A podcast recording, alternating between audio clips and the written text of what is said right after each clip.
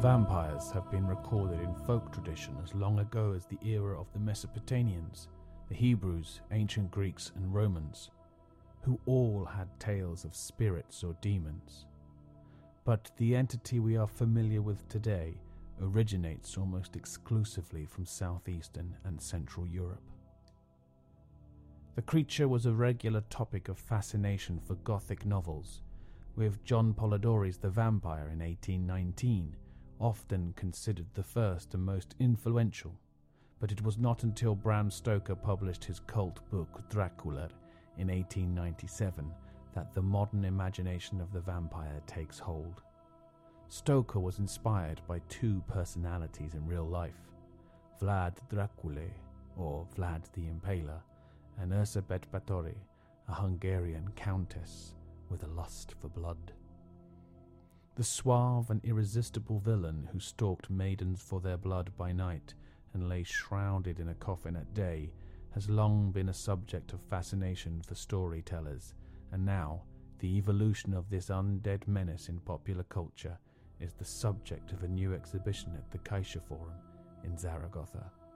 Covering the development of the story of Dracula as set out in Bram Stoker's work, the exhibition charts a course through Western cinema, including a fascinating comparison of the original 1922 Nosferatu by F.W. Murnau and the 1979 Werner Herzog interpretation, The Phantom of the Night. The original film was almost lost forever as Bram Stoker's widow fought the filmmakers for breach of copyright, won, and saw the film destroyed. One copy survived. Perhaps it is the relative proximity of the Dracula mania and the birth of cinema that accounts for the unending fascination the medium has had with the character, and it is primarily the cinematic evolution of vampires that forms the basis of our journey through irresistible Gothic horror. The exhibits cover a range of cinematic extracts, beautiful film production stills, publicity posters, conceptual art, and even original costumes, including those of Tom Cruise and Kirsten Dunst from Interview with a Vampire.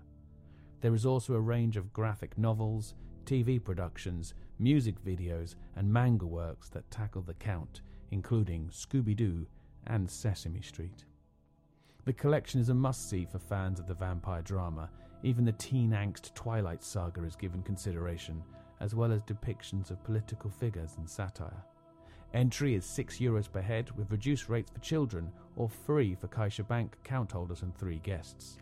Alongside the exhibition is perhaps a unique opportunity to watch the screening of the original 1929 Nosferatu on Tuesday 2nd of March at 7 pm.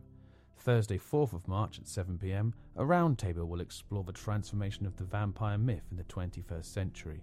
And then on Tuesday, the 9th of March, the 1958 Hammer horror Dracula starring Christopher Lee is showing in original English version. And of course, glorious Technicolor. Further events include a screening of Francis Ford Coppola's Bram Stoker's Dracula on Tuesday, the 16th of March, and Jim Jarmusch's vampire comedy Only Lovers Left Alive on the 23rd of March. The exhibition runs until the 13th of June 2021, so keep an eye out for further events and get your bloodlust sated.